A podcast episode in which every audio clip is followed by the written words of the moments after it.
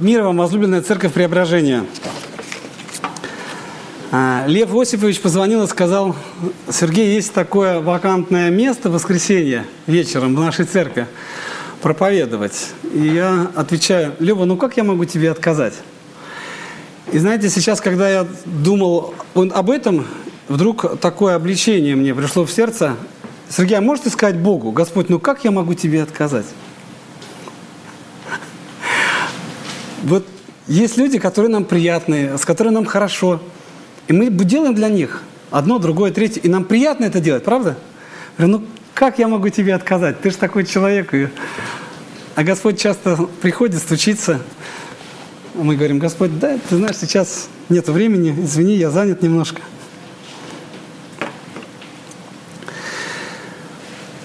Почему-то опять волнуюсь. Слава Господу за то, что Он дает нам прообразы. И вот видите, даже здесь сейчас, как бы вспоминая о том, что я не могу отказать Леве, мне трудно ему отказать. Господь говорит, а мне ты можешь не отказать, если я тебя попрошу об одном, о другом, о третьем. Или ты только вот это выберешь, потому что ты это можешь, а вот это ты не будешь выбирать, потому что этого не можешь. Насколько великим было служение апостола Павла? Можно оценить сегодня это? Мне трудно это сделать. Его служение было огромным. По силам ли оно было апостолу Павлу? Не по силам. Бог наградил его великим служением, которое вроде бы ему было не по силам, несмотря на его таланты, умения, дары, а, учения, которое он прошел. Не по силам. Но Бог вот избирает немощное мира для того, чтобы сделать, для того, чтобы посрамить сильное. И не мудрое мира избрал Бог для того, чтобы посрамить мудрое. Не для того, чтобы посрамить, а для того, чтобы явить свою силу. И понимая, что Бог хочет прославиться в наших немощах, наверное, мы это только поймем с возрастом, когда мы вдруг станем славенькими. Сегодня у нас в церкви брат свидетельствовал, Иван Максимович, говорит о том, что знал человека, который в свое время командовал дивизией подводных лодок. У него было в подчинении 9 подводных лодок. Это был такой офицер, блистательный, красавец, все. А сейчас, говорит, я к нему приезжаю на обследование, это уже старый, слепой старик. Куда вся слава ушла? Именно поэтому, когда мне говорят вдруг, а зачем ты вот за бабушками едешь или еще чего, я говорю, пока я живой, пока у меня есть силы, пока у меня есть желание, пока есть дерзновение, я буду это делать. Потому что придет когда-нибудь день, когда я не смогу этого делать. Это делать надо, пока есть силы. Пока есть желание, пока есть дерзновение. Для начала хочу прочитать из первого послания Коринфянам, 10 глава с первого стиха, где говорится о предостережении для верующих. Пишет нам апостол Павел, «Не хочу оставить вас, братья, в неведении, что отцы наши все были под облаком, и все прошли сквозь море, и все крестились Моисея в облаке и в море. И все ели одну и ту же духовную пищу. И все пили одно и то же духовное питье. Ибо пили из духовного последующего камня. Камень же был Христос.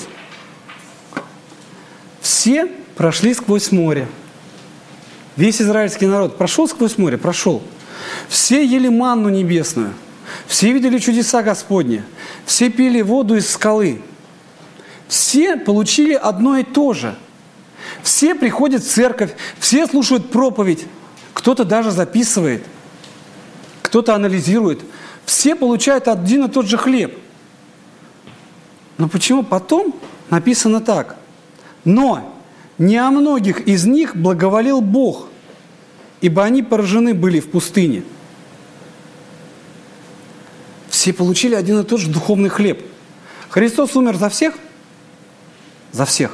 Но почему-то он добавляет в Евангелии от Матфея, пейте из нее все, ибо сия есть чаша Нового Завета за многих, изливаемая во оставление грехов. Кровь была пролита за всех, но почему-то только многие воспримут ее как жертву за себя. А потом удивительные слова, интересные. А это были образы для нас, чтобы мы не были похотливы на злое, как они были похотливы. Не будьте также идолопоклонниками, как некоторые из них, о которых написано «Народ сел есть и пить и встал играть». Не станем блудодействовать, как некоторые из них блудодействовали, и в один день погибло их 23 тысячи. Не станем искушать Христа, как некоторые из них искушали и погибли от змей. Не ропщите, как некоторые из них роптали и погибли от истребителя.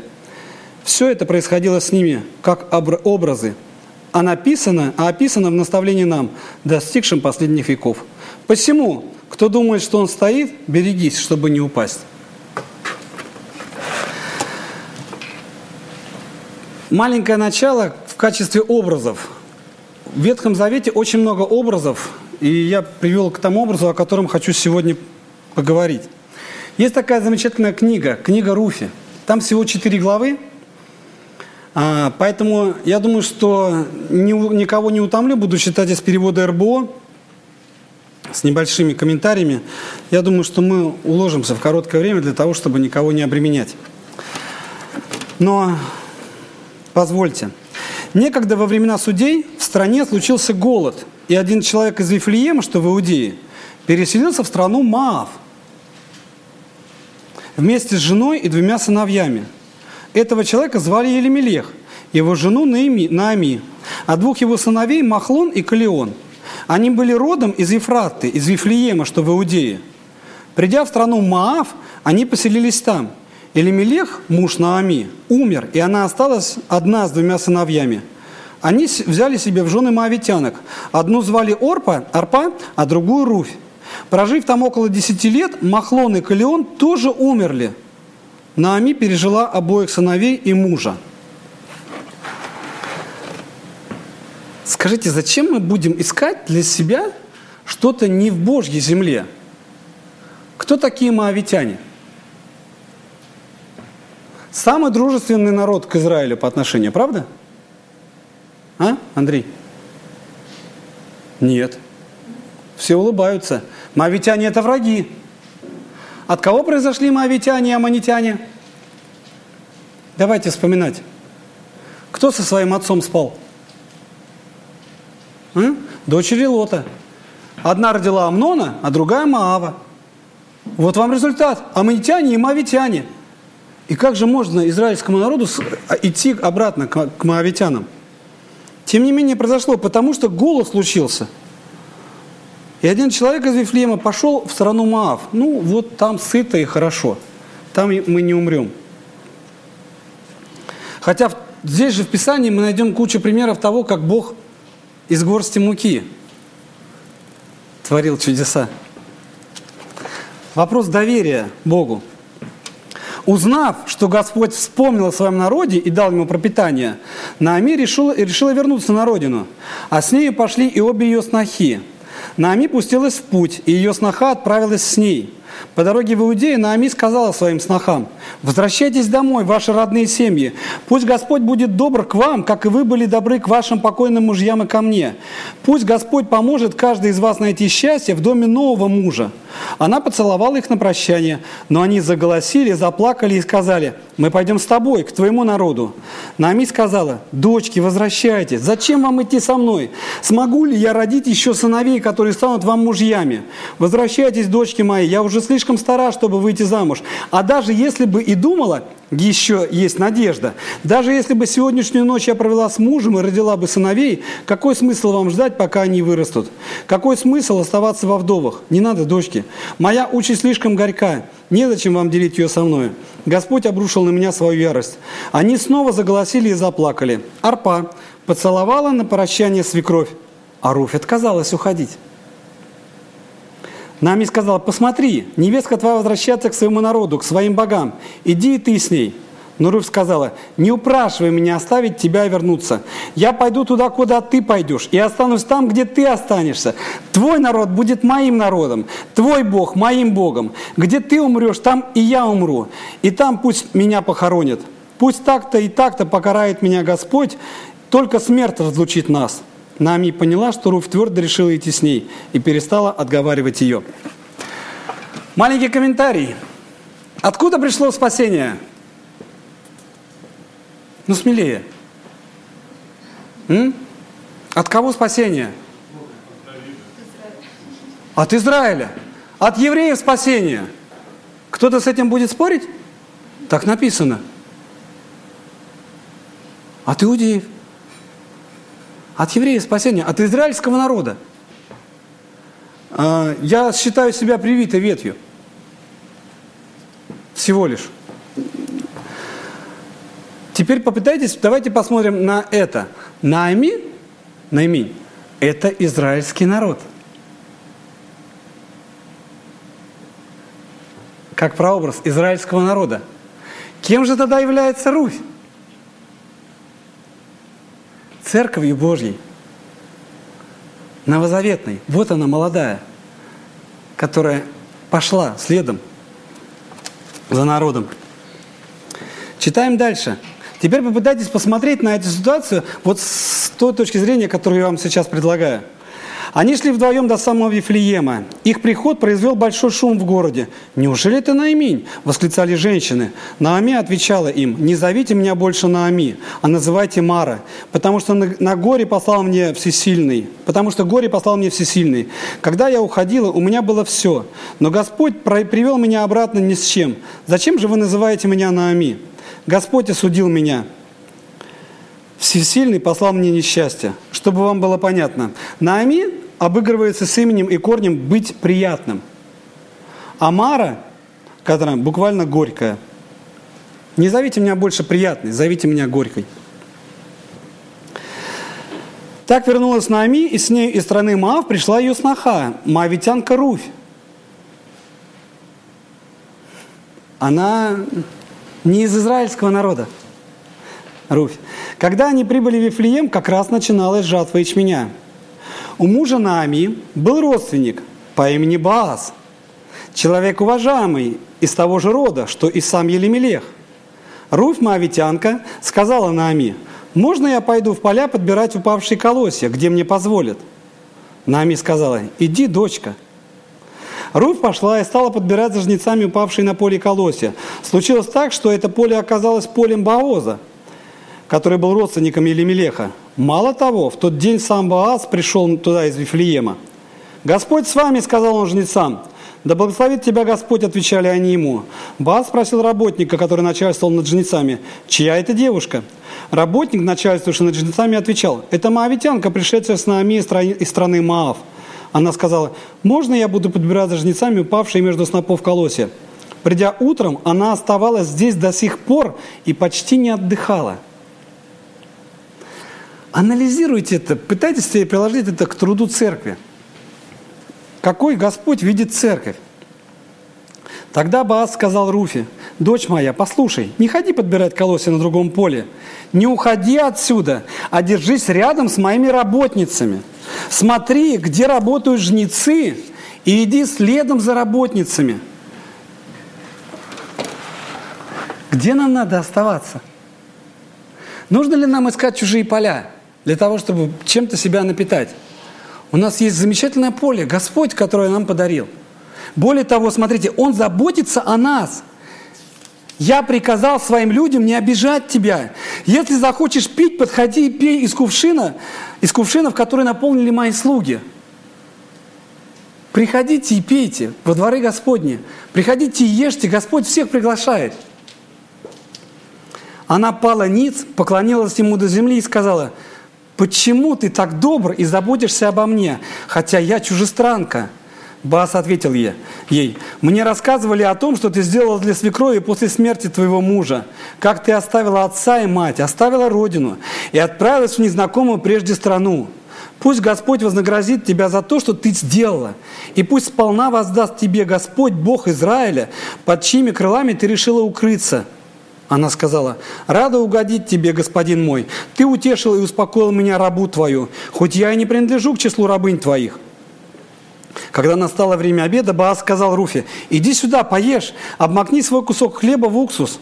Руф села рядом со жнецами, и он дал ей жареного зерна. Она наелась досыта, и у нее еще осталось. Потом Руф пошла подбирать упавшие колосья, а Баас приказал своим людям, «Пусть она собирает и между снопами, не ругайте ее». Когда будете жать, нарочно роняйте колосья и оставляйте ей. Пусть подбирает, а вы не препятствуйте ей. Я, до сих, я так и буду проводить это параллели. Смотрите, как заботится о нас Бог. Он всегда найдет, как нам послать. Тот, на, тот хлеб, в котором мы нуждаемся. Он специально будет заботиться, чтобы хлеб оставался, чтобы мы находили его. Но на том поле, где находится Господь, если это поле принадлежит Богу, да и аминь, собирай на этом поле. Если ты пойдешь искать чего-то другого, не обижайся на то, что тебя там обидят. Потом Руфь пошла подбирать... Ага. До самого вечера Руфь подбирала колосья на поле. Когда же она обмолотила их, набралось около эфы ячменя. Придя в город, Руфь показала свекрови, сколько она насобирала. Потом она достала то, что осталось у нее от обеда, и отдала Наами. Свекровь спросила ее, где же ты собирала? Где ты трудилась сегодня? Да будет благословен тот, кто так позаботился о тебе. Руфь рассказала свекрови, у кого на поле она была. Человека, на поле которого я сегодня была, зовут Баас. Благослови его, Господь.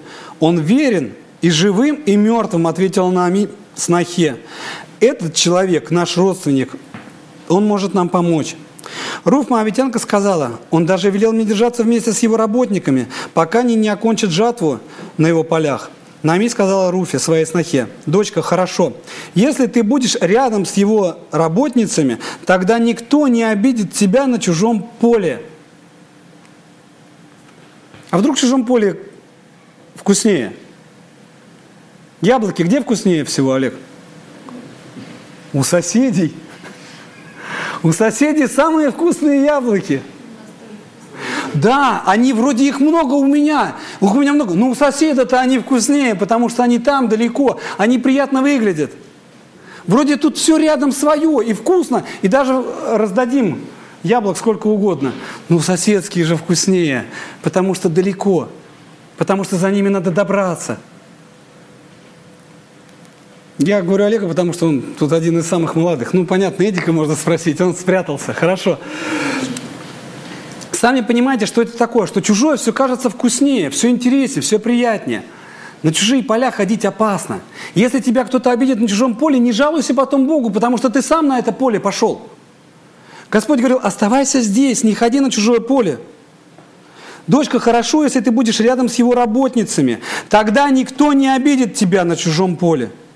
Руф держалась вместе с работницами Бааза и подбирала упавшие колоски, пока не закончила жатва ячменя и пшеницы. Жила она тогда вместе со, со свекровью. Что надо было проявить Руфе? Много или мало послушания? С чего началось падение человечества? С банального непослушания. Все было просто. Правду ли сказал Бог? Давай попробуем. А вдруг это обойдет меня стороною? Ну, уколюсь один раз, и ничего страшного. Ну, я всего лишь, я не, я не выругался совсем. Подумаешь, слово ты какое-то сказал. Все с этого начинается. Банальное непослушание. Еще раз повторю. Лева, я сделаю для тебя это с удовольствием. Господь, сделаю ли я для тебя это с удовольствием или нет? Вот какой вопрос. Дальше какую смелость надо было иметь Нами для того, чтобы совершить то, о чем ей сказала свекровь. Нами сказала своей снохе, «Дочка, я хочу подыскать тебе хорошее надежное пристанище. Так вот, наш родственник Баас, с работницами которого ты была в поле, сегодня вечером будет провеивать ячмень на гумне. Ты умойся, умастись, приоденься и пойди на гумно. Но не показывайся Баазу, пока он не закончит ужинать. Посмотри, где он ляжет спать, потом подойди, раскрой его и ляг рядом. Он скажет тебе, что делать дальше. Но это смертный приговор. Прийти и лечь э, к чужому мужчине – это реально смертный приговор, сразу побьют камнями. Какую смелость надо было бы иметь, какое доверие, чтобы сказать, я сделаю все, как ты сказала – она пошла на гумно и сделала, как велела ей свекровь. Баз наелся, напился и довольно лег спать у кучи зерна. Руф тихонько подошла, раскрыла его и легла рядом. Посреди ночи он проснулся, стал ворочаться и увидел, что рядом с ним лежит женщина. В другом переводе написано, она легла в ногах. Она легла у него в ногах – «Ты кто?» – спросил он. Она сказала, «Я Руфь, раба твоя. Возьми рабу твою под свое крыло. Ты родственник мой и должен мне помочь». Он сказал, «Да благословит тебя Господь, дочь моя. Ты поступила еще лучше прежнего. Не стала искать себе юношу, ни бедного, ни богатого». То есть Бааз был человеком не молодым, Итак, не бойся, дочь моя, я сделаю все, о чем ты не попросишь. Ведь в этом городе все знают, что ты достойная женщина. Это правда. Я твой родственник и должен помочь тебе. Но есть еще родственник более близкий, чем я. Оставайся на ночь здесь, а завтра, если он воспользуется своим правом, хорошо, пусть пользуется. А если он не захочет помочь, то клянусь Господом, я помогу тебе. Спи, утро еще далеко. Здесь есть у вас такой гимн, который вы поете. Оксана Витальевна так его звонко поет. «Только у ног твоих я пребывать хочу». О чем просила мать сыновей Завидеевых Иисуса? М? Чтобы один сел по правую руку, а другой по левую. Это что, желание выделиться – или желание приблизить сыновей к власти. Вспомните женщину-грешницу, которая пришла, поливала ноги Иисуса маслом и что делала? Волосами своими вытирала их. До такого снизойти может только душа, которая полностью осознает свое ничтожество перед Богом. Это трудно. Или мы все достойны перед Ним? Или кто-то может заступить за круг в тот момент, когда Моисей общается с Богом, очерченный? Может ли кто-нибудь из нас заступить за этот круг? Во Христе мы это можем сделать. Но для того, чтобы войти во Христа, надо смириться перед Ним, склониться и признать свое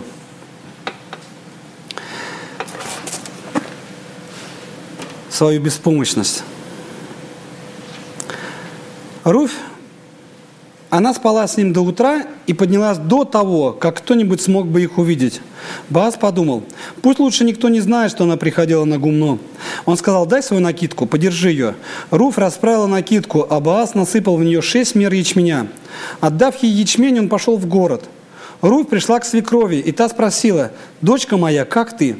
Руфь рассказала ей о том, как поступил с нею Боаз, и добавила, «Эти шесть мер ячменя дал, о, мне дал он». И сказал, «Не возвращайся к свекрови с пустыми руками». Та сказала, «Теперь, дочка, подожди, скоро узнаешь, чем дело кончится». Этот человек не успокоится, если не завершит начатое дело сегодня же. Вот такой наш Господь. Вот такой Христос. Если сказал, то Он сделает. Есть ли здесь в зале люди, кого Господь обманул? Нету таких. И не только в этом зале.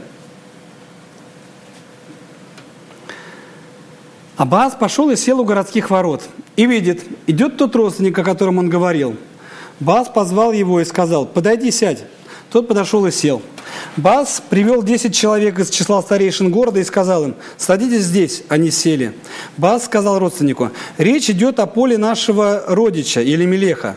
Наами, вернувшись из страны Маав, продает его. Я подумал, что надо сообщить тебе об этом тебе. Ты можешь выкупить это поле пред всеми присутствующими и пред старейшинами народа. Хочешь – выкупай, а не хочешь – скажи мне, чтобы я знал. Право выкупа принадлежит тебе в первую очередь, а я второй после тебя. «Я выкуплю», — ответил тот. Баас сказал, если ты купишь поле у Наами, ты также должен взять в жены Руф Моавитянку, вдову умершего, чтобы его потомки наследовали его имущество. Тогда родственник сказал, нет, не смогу я выкупить. Так я разорюсь. Пусть за тобой будет право выкупа. Я выкупить не смогу. Человек, который имел право первое, сначала согласился – но почему-то, услышав про Руфь Моавитянку, понял, что вдруг разорится. У нашего Бога, в которого мы верим, все предусмотрено. В том случае, когда мы доверяемся Ему полностью, безоговорочно. В древности у израильтян был обычай. При передаче права на выкуп, чтобы скрепить договор, человек снимал с себя сандалию и давал другому. Так израильтяне подтверждали договор. «Покупай ты», — сказал родственник Баазу и снял сандалию. Бааз сказал старейшинам и всем присутствующим, «Вы свидетели. Сейчас я выкупаю у Наами все, что принадлежало Елемелеху, Келеону и Махлону. А также и Руф Моавитянку, вдову Махлона, я беру себе в жены, чтобы потомки умершего наследовали его имущество, и чтобы не пресекся его род в нашем городе. Вы тому свидетели». Бааз взял себе в жены Руф Моавитянку, чтобы продлился чей род? Его база? Нет. Что продлился род Елемелеха. Почему э, Онан не хотел э, дать семя жене своего брата? М? Почему? Потому что это были бы дети брата. Это было бы наследство брата, а не его, а не Онана. Пожалел, пожадничал. Все присутствующие на площади у ворот и старейшины ответили, да, мы свидетели, пусть Господь сделает жену, входящую в твой дом, подобную Рахиле и Лии, от которых произошел весь израильский народ. Могуществен будь в Эфрате и знаменит в Вифлееме. Пусть благодаря потомству, которое Господь даст тебе от этой девушки, дом твой станет подобен дому Пареца, которого Тамар родила Иуде. Бааз взял Руф себе в жены, он вошел к ней, Господь дал ей зачать, и она родила сына. Женщины говорили Наами, «Благословен Господь, который не лишил тебя потомка, да прославится он среди израильтян». Он вернет тебе бодрость и поддержит тебя на старости лет. Сноха твоя, которая любит тебя, родила его. Она для тебя лучше, чем семь сыновей. Наами носила новорожденного на руках и нянчила его. Соседки говорили, мальчик родился у Наами. Они и дали ему имя. Они назвали его Овет. Это отец Иисея, отца Давида. Вот родословная Давида, начиная с Переца. У Переца родился Хецрон, у Хецрона родился Рам, у Рама родился Аминадав, у Аминадава родился Нахшон, у Нахшона родился Салма, у Салмона родился Бааз, у Бааза родился Авет, у Аведа родился Иисей, у Иисея родился Давид. С чем пришла Руфь, мавитянка, чужестранка, в землю израильскую – где она знала, что к ней, как чужестанке, будут относиться свысока. С высоко, может, и с высокомерием. Помните параллель в Новом Завете, когда Иисус общался с женщиной самарянкой. Спасибо. Самарянкой. Как ты, будучи иудей, просишь пить у меня, самарянки? Это невозможно. Руфь, моавитянка, пошла за Наименью, пошла за своей свекровью. Куда? В ту страну, которую она не знала. Наверняка она знала, как будут к ней относиться, что, но любовь, написано, покрывает множество грехов. Любовь все покрывает, любовь всего надеется, любовь все переносит. Как часто мы ставим в 13 главе 1 послания Коринфянам вместо слова «любовь» свое имя и проверяем себя. Сергей долготерпит, Сергей милосердствует, Сергей не превозносится, Сергей не раздражается, Сергей не мыслит зла, Сергей не радуется неправде, а Сергей сорадуется истине. Сергей все покрывает, Сергей всего надеется, Сергей все переносит, Сергей никогда не перестает. Как просто нам проверить себя? Поставить вместо слова «любовь» свое имя – Лучший тест. Вера. Я у Андрея сегодня спросил, правда ли, что эмуна – это воля Божья. Мы еще об этом поговорим. Но я услышал такое толкование, что на иврите вера звучит как эмуна. А это значит воля Божья. А когда мы друг другу желаем шалома, мы желаем друг другу исполнения воли Божьей в нашей жизни – то есть иммуна, вера, это воля Божья в жизни. А шалом, когда мы приветствуем друг друга, мы желаем исполнения воли Божьей в нашей жизни. Давайте будем двигаться за Христом. В свое время Руфь пошла за Наименью, как церковь идет за израильским народом. Кому она идет? К своему жениху, ко Христу. Пускай Господь нас благословит. Тем благословением, которое обогащает и печали с собой не приносит. Аминь. Помолимся.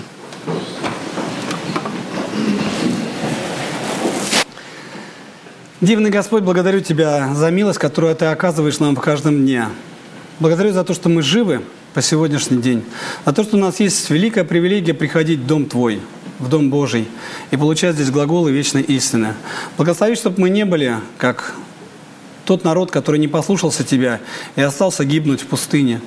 Благослови, чтобы мы были как Моавитянка Руфь, которая пошла за своей снохой. Благослови, чтобы мы в церкви шли также за голосом Твоим нашего вождя, чтобы мы слышали, чтобы мы искали волю Твою, Господь, чтобы мы исполняли эту волю в нашей жизни. И чтобы наша жизнь была отражением Твоей славы здесь на земле. Чтобы после общения с Тобой мы были как Моисей, спустившийся с горы, который сиял Твоей славой. Во имя Иисуса Христа. Аминь.